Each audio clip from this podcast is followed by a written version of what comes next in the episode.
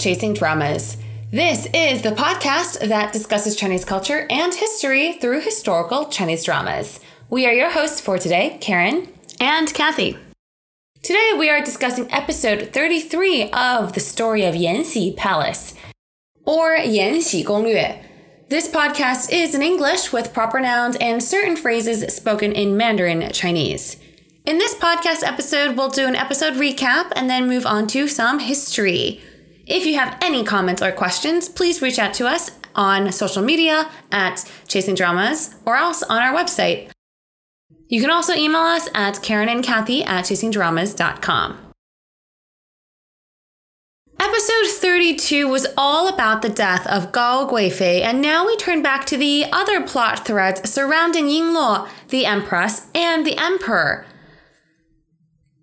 I do find the next series of episodes rather choppy, meaning the editing is a little rushed, and there's different threads going back and forth that are rather desperate, but they come together over a series of episodes. And so, in order to not jumble and rush through a lot of these plot points, we are going to discuss one episode today, and I think for the next couple of weeks, as there is quite a bit of history and culture to get through.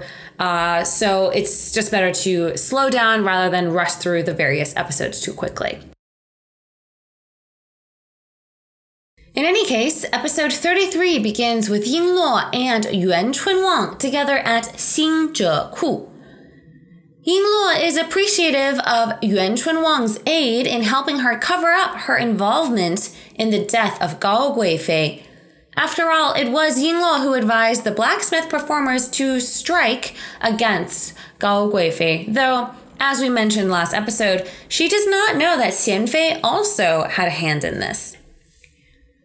To express her gratitude, Yingluo calls Yuan Chunwang Ge, which means older brother, much to his excitement. They agree to become a brother and sister to help support each other in the palace. But is it just me, or does Yuan Chunwang seem like a creep? We'll discuss this a little bit more later, but he totally wants ownership over Yingluo and he just gives off completely creepy vibes. We now turn back to the Empress, whom we haven't seen in a while. She is still bedridden from her fall, and this drama doesn't explicitly state this, but I'm going to say that she lost her child. I don't know why the drama cut that out, but maybe they just thought that, hey, viewer, you should understand that anyone falling from those heights and be still, I know, I don't know, in a coma for months or however many months has it been, probably would lose her child. Yingluo overhears some of the maids at Xinzheku gossip about the Empress's health and point out that she's taken a turn for the worse. Of course, Yingluo cannot accept that, and so at night she sneaks off into Changchun Gong to see if the Empress really has become more ill. She sneaks through one of the windows when she saw an opening, but is greeted by none other than Fu Heng. Yingluo immediately deduces that he tricked her into coming. He tells her that he struck a deal with Ming Yu to let her in whenever Ming Yu is on duty. That way, Yingluo can come visit the Empress more easily.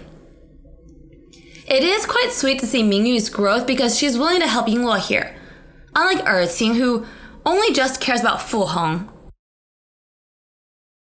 We turn back to the one now pulling all of the strings in the harem, given the Empress's absence, and the fact that Gao Guifei is no longer a threat. Xianfei accompanies the emperor as he hears the edict for Gao Guifei's posthumous title and funeral related rituals. Xianfei motions to leave but then stumbles on the way out. This prompts the emperor to call for a doctor. And no, she's not pregnant. Honestly, that was my first thought.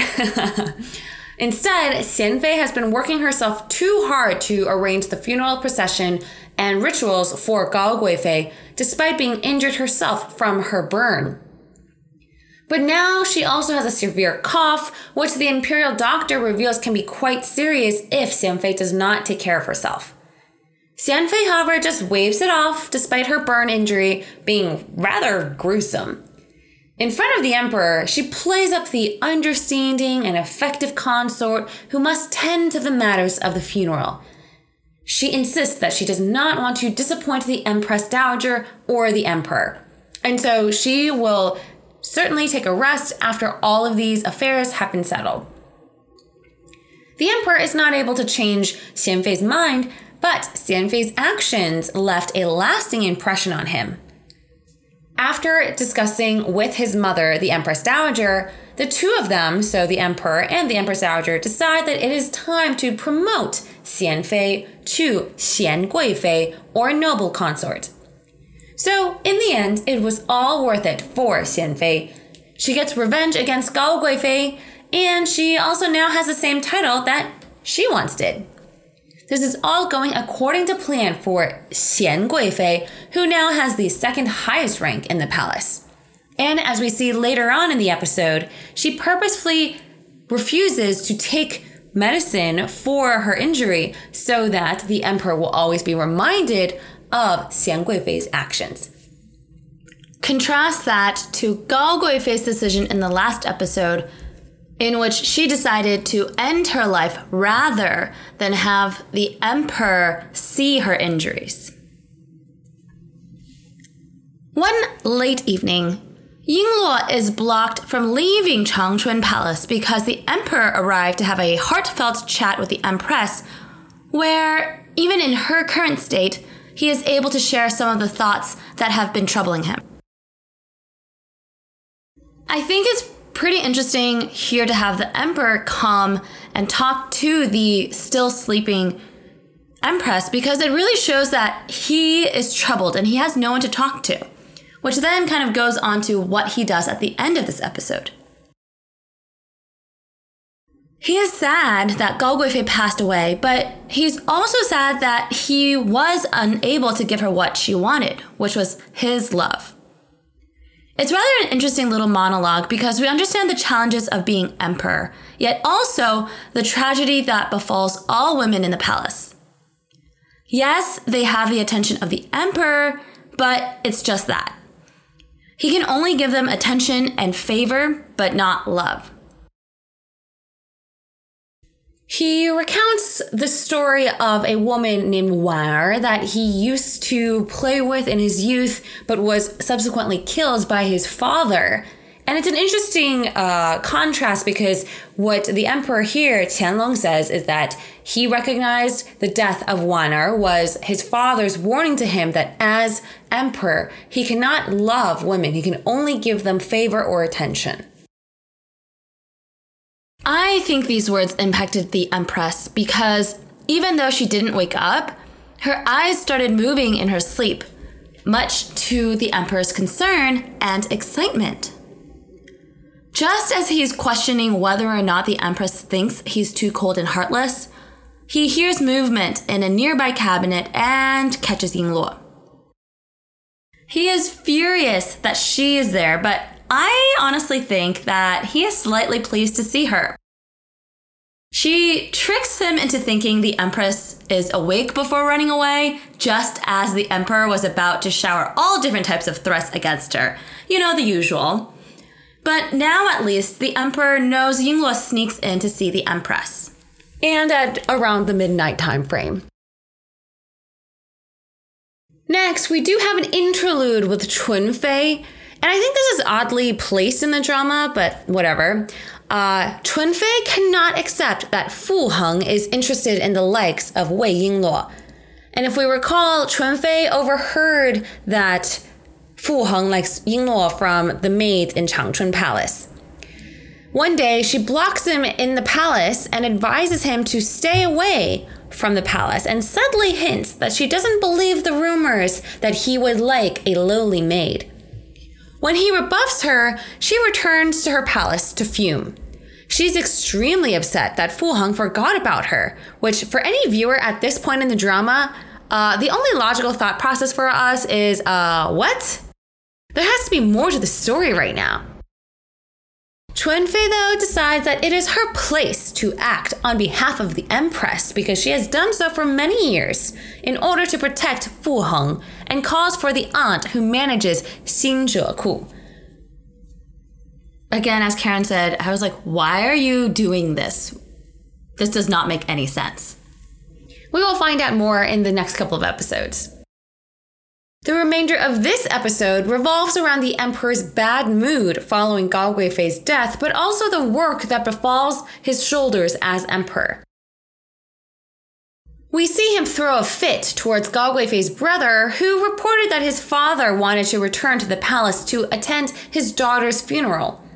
And we find out that not only did Gao pass away, his two other daughters as well. The emperor is upset that Gao Daren would make this request because this means he is shirking his responsibilities in building levees against floods, which is what he had been sent off to do.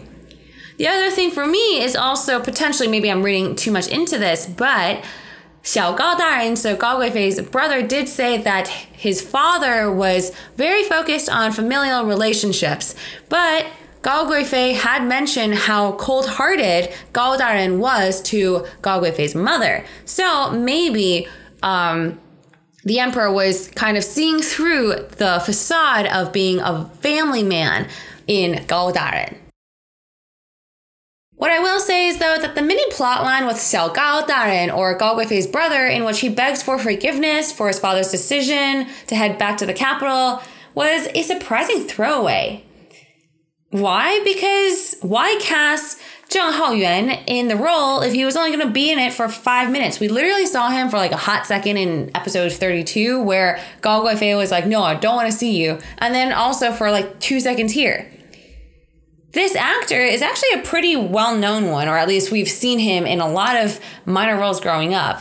So it's odd that he was in here, and I wonder if there were other cut scenes uh, for this character, which we never really find out. There's not much research that we were able to dig up. In real life, this Xiao Gao Daren, uh, who was Gao Guifei's younger brother um, and not from the same mother, died a pretty sad death due to corruption charges. But I don't think we really see much of him after this episode. That night, the emperor heads back to Changchun Gong, and I feel like he went to expressly find Ying Yingluo.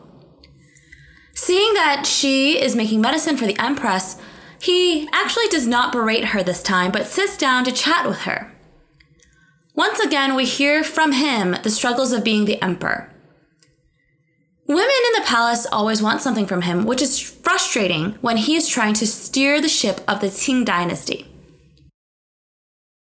He believes that he is constantly blown off course by different challenges, and the women just don't understand. He has to worry about the victims of floods and the treasury and the running of the country. How can he have time to consider real love that the empress wants?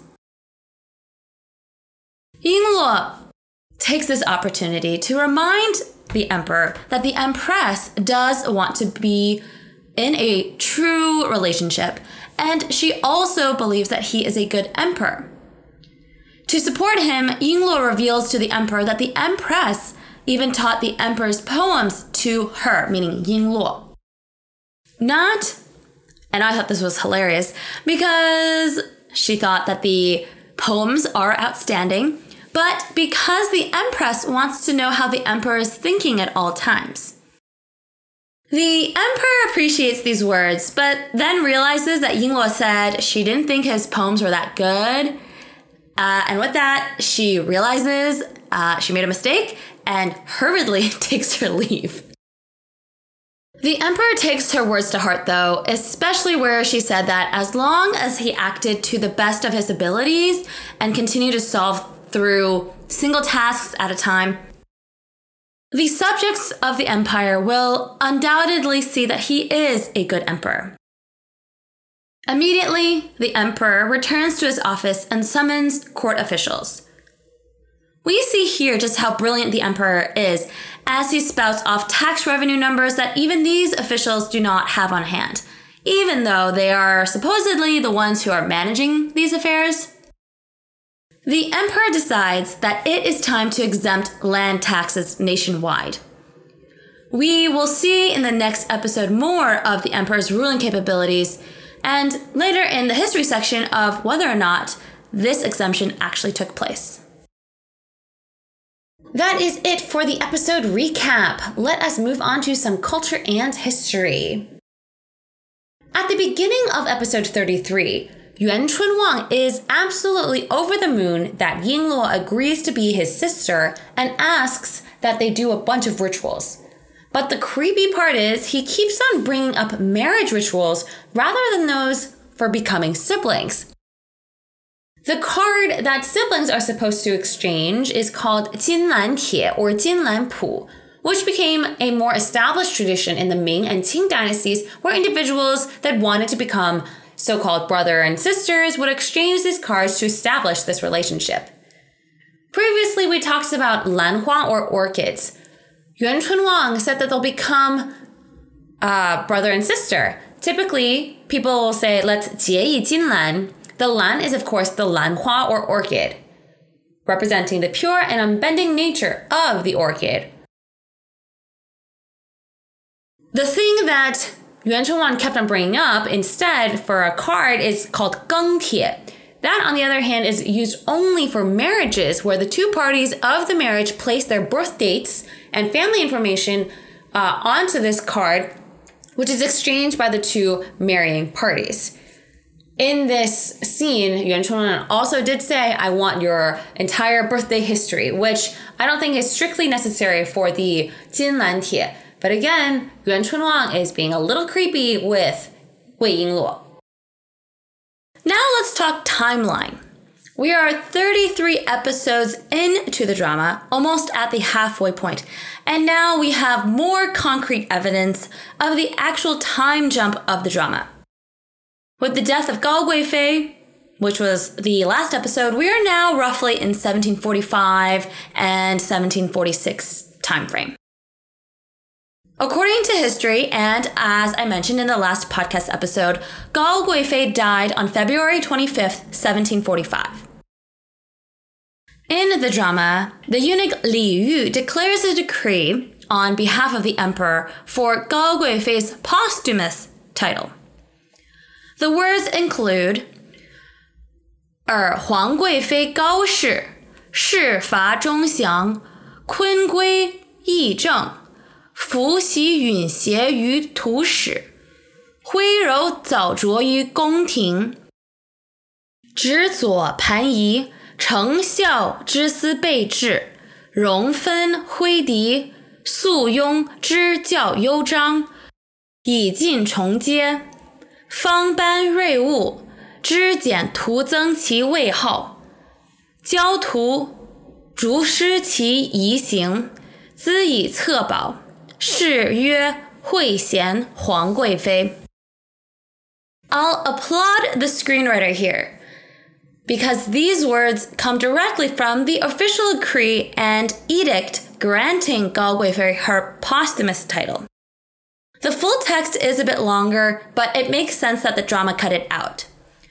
Similarly, we don't see the full funeral ceremony, but this is already good enough in the sense that, wow, uh, they actually said this whole long phrase, uh, you know, granting this title. Basically, what it means is that it praises her and her family and confers her with this title. These words are very proper, though. Basically, I would never use these words in normal day to day speech, which is to say, hey, good for the eunuch for knowing all these words because they aren't easy. Which again kind of goes to the fact that we really don't talk about the education for eunuchs, but they did need to learn a lot of words or be educated in order to support their masters. We basically then have a time jump. It's quite clever what these screenwriters do because by using Xianfei as the foil against Gao Guifei, her rise in the drama coincides with her counterpart's rise in history. Xianfei was officially promoted to noble consort Xian or Xian Guifei on December 9th, 1745. In this drama, we see a very simple edict or decree with just a couple of words. 姓生婉顺，致富柔家，which means she of obliging temperament and gentle is conferred the title of noble consort Xian. those eight words are taken directly from the official edict of her promotion. The difference, though, is that in the official document, it is actually the Empress Dowager that makes the decree, not the Emperor. This was standard practice, but in the drama, if you look closely at the edict, it says Emperor. The December date in 1745 was her official promotion date. There was a whole ceremony that happened for these promotions where they get the official noble consort stamp, which we don't see in the drama. But she was first promoted in history on February 23rd, 1745, at the same time that Gao Guifei was promoted to imperial noble consort Gao or Huang Guifei. This is also just two days before Gao Guifei died in history. Several other women were promoted at the same time, including Chun Fei to noble consort and Yu Pin, who is the mother of the fifth prince and whom we haven't seen for quite some time, uh, was also promoted to consort or Fei. So right now I am praising the screenwriter for you know getting the timelines roughly correct. But of course, then we have this whole hanging plot line of the Empress literally being just in a coma for I don't know almost a year if we're following like the whole actual you know real timeline. Alrighty, next up, we will talk about the poem that Wei Yingluo recites in front of the emperor. Wei Yingluo only recites the first four lines of the poem, uh, but there are actually eight lines. Here is the full poem for you listeners. The title is as such 冬至斋居偶月旧稿致怀, or reading old manuscripts in a room during the winter solstice. The poem goes as such 静听迢迢宫漏长，斋居暂贫万机忙。那无诗句余清景，恰有梅梢送冷香。案几陈编闲检点。至期就学重商量，灰飞紫叶调元律，又喜天心复益阳。This poem roughly translates to The quiet corridors of the long palace halls. I am in the room with countless amounts of work. There isn't a phrase to describe this scene, but a plum blossom sends in a cold fragrance. Papers accumulate on the desk for review. Old documents and manuscripts need to be discussed. The midnight tune strikes. I am happy that it is once again the winter solstice. At the end of the poem, where it says 又喜天心复一阳, the yi yang means 冬至 or the winter solstice, hence the title. I kind of wish that Yingluo recounted the full poem because the second to last line, which says "Hui fei zi ye diao yuan lu," zi ye means midnight, which is basically around the time that she and the emperor are meeting. So I guess the emperor might have been, "Wow, this is really timely."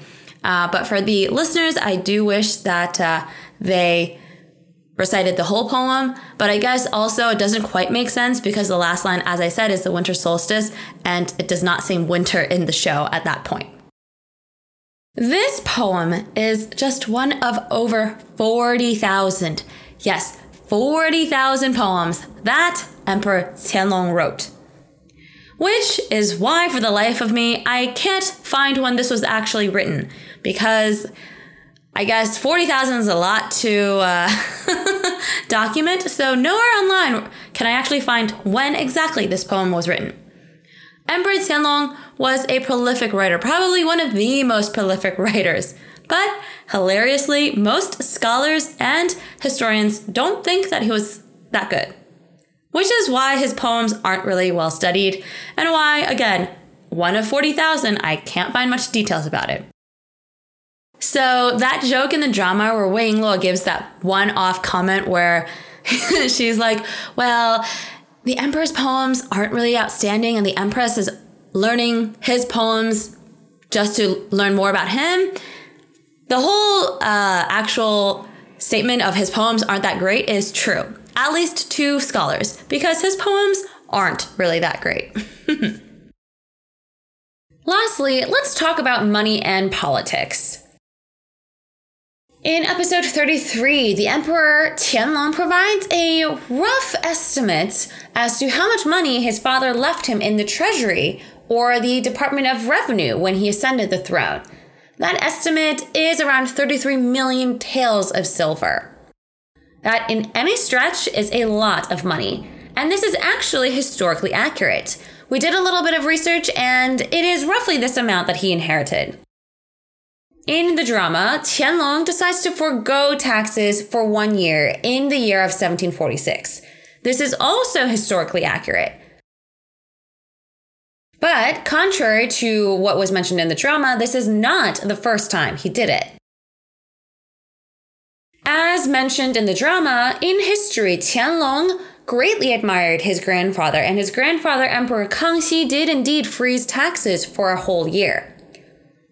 Our emperor, though, did this a whopping six times during his reign. The first time was in 1736 when Qianlong first ascended the throne. The second is this time in 1746, but it was a more measured approach in that a rolling six provinces wouldn't have to pay taxes.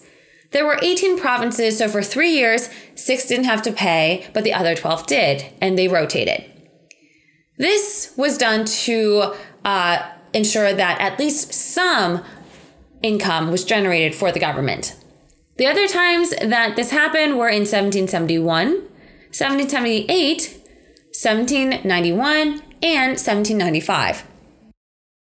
Some were to celebrate special years during his reign. For example, the one in 1791 was to celebrate the emperor's 80th birthday. So he said, you know what? Subjects don't have to pay taxes. Not bad, right? The emperor was widely praised for these acts during his lifetime, which, I mean, makes sense. I would like to not pay taxes for some time. There is a joke though, because you know how earlier we said that Qianlong's father left him with 33 million taels of silver? Well, Qianlong definitely did not leave that much for his son. Qianlong left his son less than 20 million taels of silver. All we can say is that Emperor Qianlong lived a long life and was an extravagant emperor, so he spent a lot. We will most certainly talk more about that later on in the drama. And that is it for today's episode. I feel like we learned a lot about Qianlong's uh, ruling style and how seriously he takes his role. We will see actually a little bit more of that in the next couple of episodes. That is it for today's episode. If you are looking for sites to watch dramas and you are in the US, head on over to our sponsor, Jubao TV. That's J U B A O TV. It is a free service that has a selection of Chinese dramas and movies to watch. You can stream it through the website Xumo, XUMO, or else access it on TV if you have Xfinity or Cox Contour. They have also recently launched on Sling TV. Again, all of this is free. In the next couple of episodes, there will be heartbreak for characters and triumph for others. So stay tuned to find out what happens next.